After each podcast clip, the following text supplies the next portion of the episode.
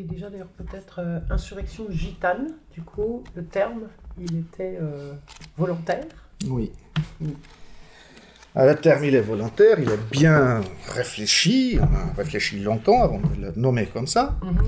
Euh, en fait, on a choisi le terme gitan par son ambivalence. Gitan, c'est à la fois péjoratif et valorisant, selon la bouche qui euh, prononce le mot et selon les oreilles auxquelles le mot est destiné. Le mot gitan, ça peut être péjoratif, ça peut être aussi très euh, valorisant. Et il est dans tous les cas ambigu. C'est-à-dire que si scientifiquement, on va dire, un gitan euh, yougoslave est une aberration, scientifiquement, il n'y a pas de gitan yougoslave. Les gitans, c'est Espagne, France, d'autres qui sont partis peut-être en Amérique latine, euh, mais il n'y a pas de, de gitans yougoslaves. Or, le fait est que la plupart des jeunes roms nés dans le 93 de parents soit nés dans le 93, soit euh, venus d'ex-Yougoslavie, ils se disent gitans yougoslaves. Donc, on se reconnaît un peu dans, ce terme-là, un peu tous, le, terme qu'on utilise par facilité, quand on n'a pas le temps d'expliquer les, les, nuances. On dit euh, je suis gitan, voilà. Et insurrection, euh, cette insurrection, donc, euh, qui était un acte de, résistance euh, au camp des familles tziganes, qui s'appelait comme ça, à Birkenau, ben, c'était l'acte de résistance des prisonniers de ce Zigeuner Familienlager, où il y avait des Sinti d'Allemagne, des cousins des Manouches en France, et où il y avait aussi des Roms de l'Europe de l'Est. Donc ça avait un peu mélangé. Les, les, nazis ne se trompaient que très rarement sur leur euh, identification euh, ethnique. Donc euh, il y avait cette diversité-là dans, dans, le camp, et on a pensé que dans le contexte français, le terme qui mm, véhiculait le mieux cette diversité-là, c'était gitan. Mmh, même si, historiquement, encore une fois, euh, à Birkenau, en 1944, il n'y avait pas de gitans. D'ailleurs, des, gitans, c'était exceptionnel peut-être qu'il y avait des, gitans déportés, et encore déportés en tant que résistants, peut-être, en tant que républicains ou internés, mais pas, pas dans les camps nazis. Hmm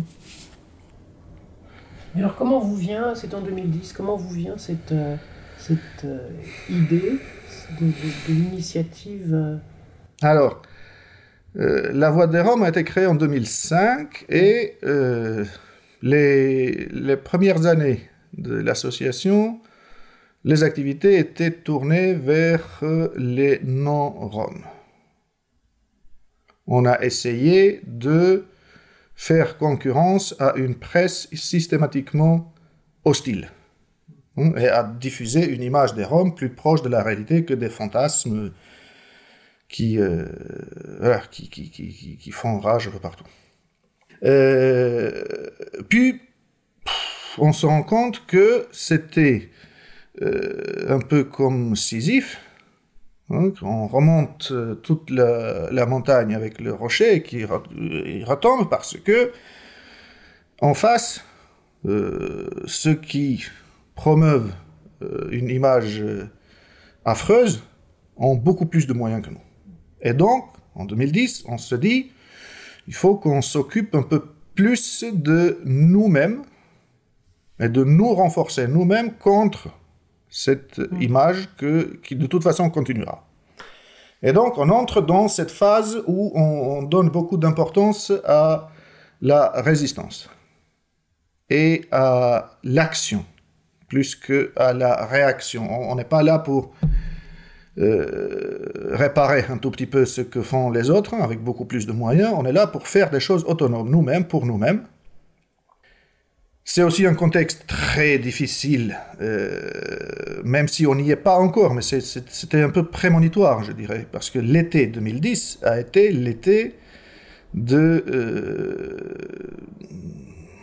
de la répression très forte des tziganes, roms et gens du voyage, par le président de l'époque, Nicolas Sarkozy, avec Conseil de défense. Aujourd'hui, on sait tous ce que c'est le Conseil de défense. À l'époque, il n'y avait pas souvent de Conseil de défense. Il y a eu un Conseil de défense suite à, une petite émeute qu'il y a eu euh, à Saint-Aignan, dans le pays de la Loire, euh, par les cousins de Luigi Duquesne, par la famille de, de Luigi Duquesne, qui était un jeune euh, gitan, on dit, issu des gens du voyage, comme on dit dans la presse, tué par les gendarmes. Les gendarmes tuent un jeune gitan, père de famille.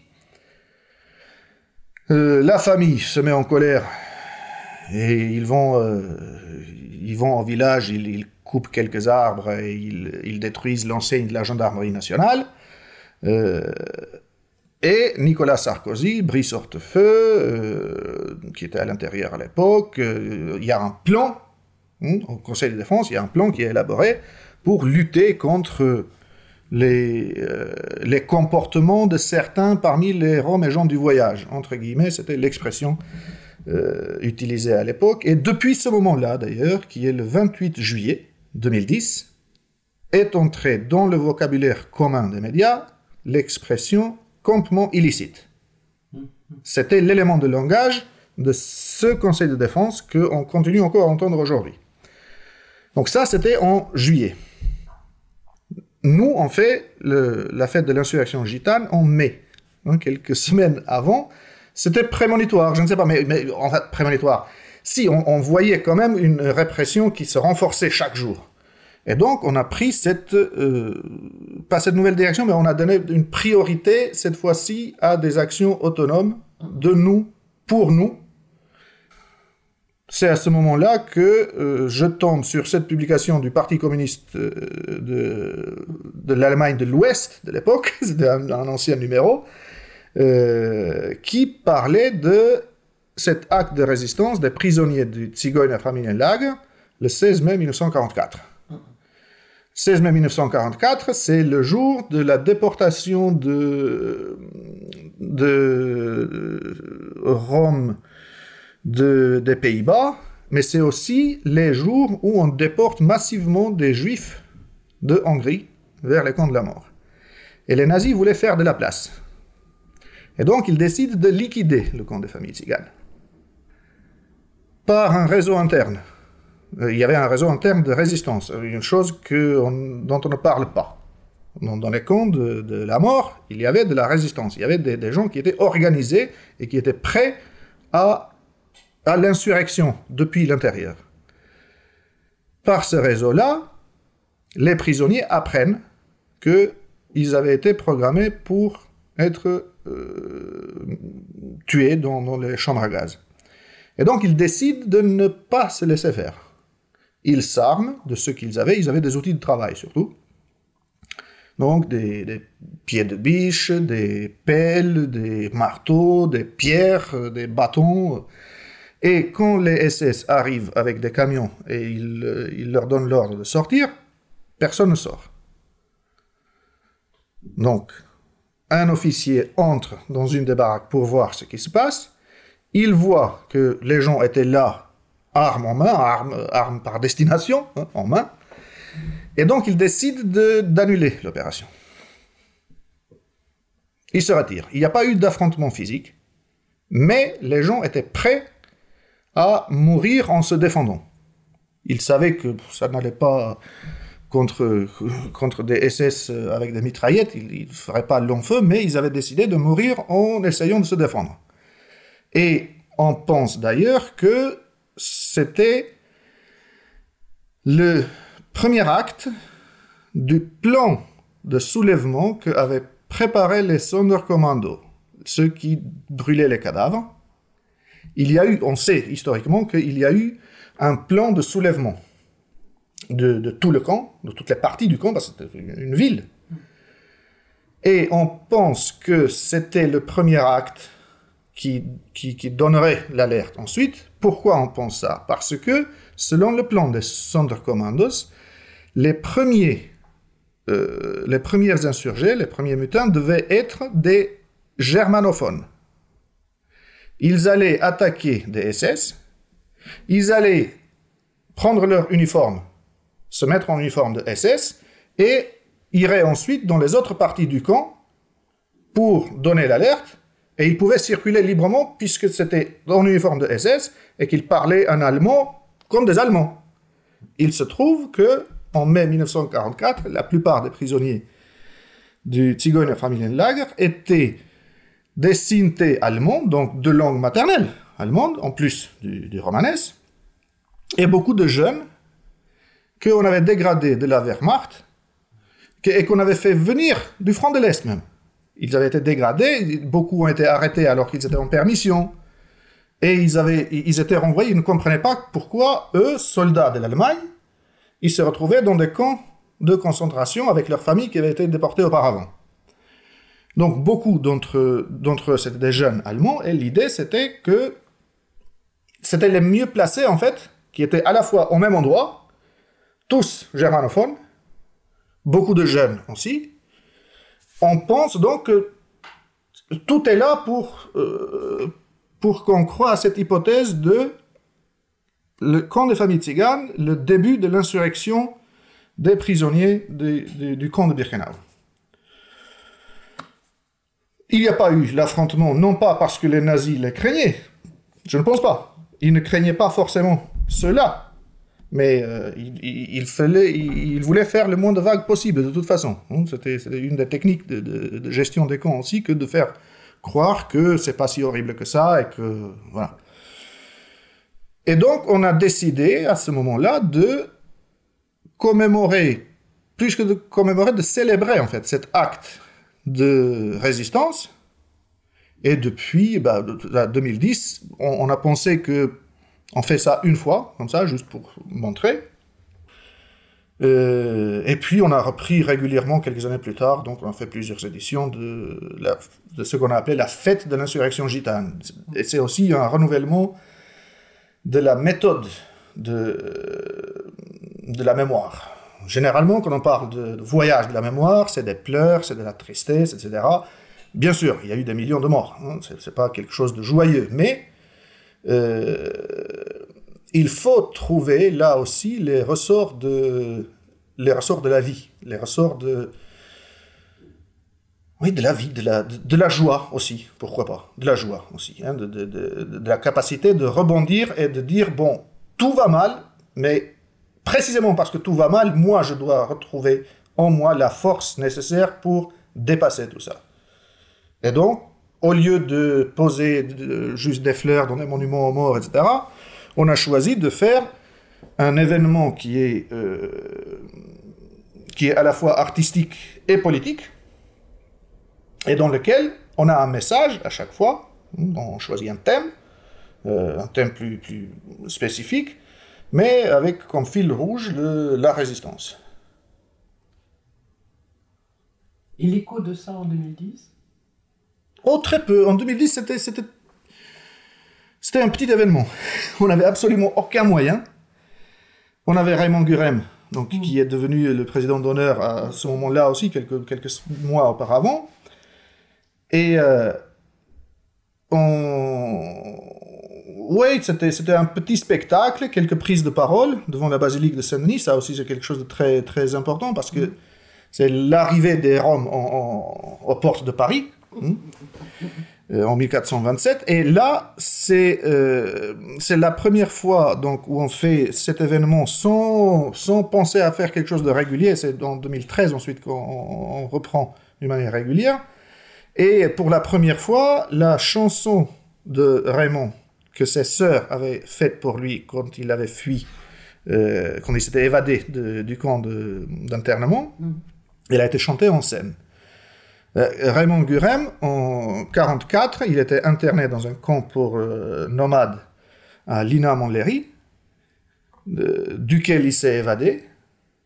Et euh, ses sœurs, qui sont restés dans, le camp, elles ont, écrit une chanson pour leur frère, disant que il a eu le courage de, de partir et que les gendarmes se trouvaient comme des andouilles à le chercher à ne pas le trouver. Donc euh, c'est une chanson qui était connue par les sœurs de Raymond, par Raymond lui-même, et pour la première fois, une euh, chanteuse rome du Brésil l'a chantée euh, sur scène. Et après, l'édition d'après, c'est 2013. Oui, 2013 ou 2014, je ne sais même plus Ouais. exactement. Et tous les ans, ensuite, on a eu, euh, on a eu une édition à chaque fois. On a essayé de, de- de- de faire quelque chose de plus complet, de, choisir un thème euh, et euh, d'avoir des invités, des associations, des collectifs non roms, Mhm. parce que encore une fois, on, on garde en tête en fait cette, euh, cette matrice de l'insurrection dans le camp des familles tziganes, mais qui était le début d'une vraie insurrection beaucoup plus large. Et donc, euh, ouais, régulièrement, il y a eu, euh, il y a eu ces événements qui, euh, qui rappelaient le, le message martelé par, par Raymond à chaque occasion, toujours debout, jamais à genoux. Mhm. Et ça a pris ensuite aussi une dimension internationale, puisque on participait aux rencontres internationales en Pologne d'un réseau d'associations de, jeunesse, Rome, mais mixte surtout, et qui, euh, petit à petit, donc depuis, depuis 2013, ont, intégré la dimension de- de la résistance qui prédomine désormais sur l'ensemble de, des ateliers, des conférences, euh, de la visite même de- des camps. euh, il, y a dans cette démarche de, de la mémoire beaucoup plus d'esprit de résistance Mhm. que de, de commémoration officielle, etc.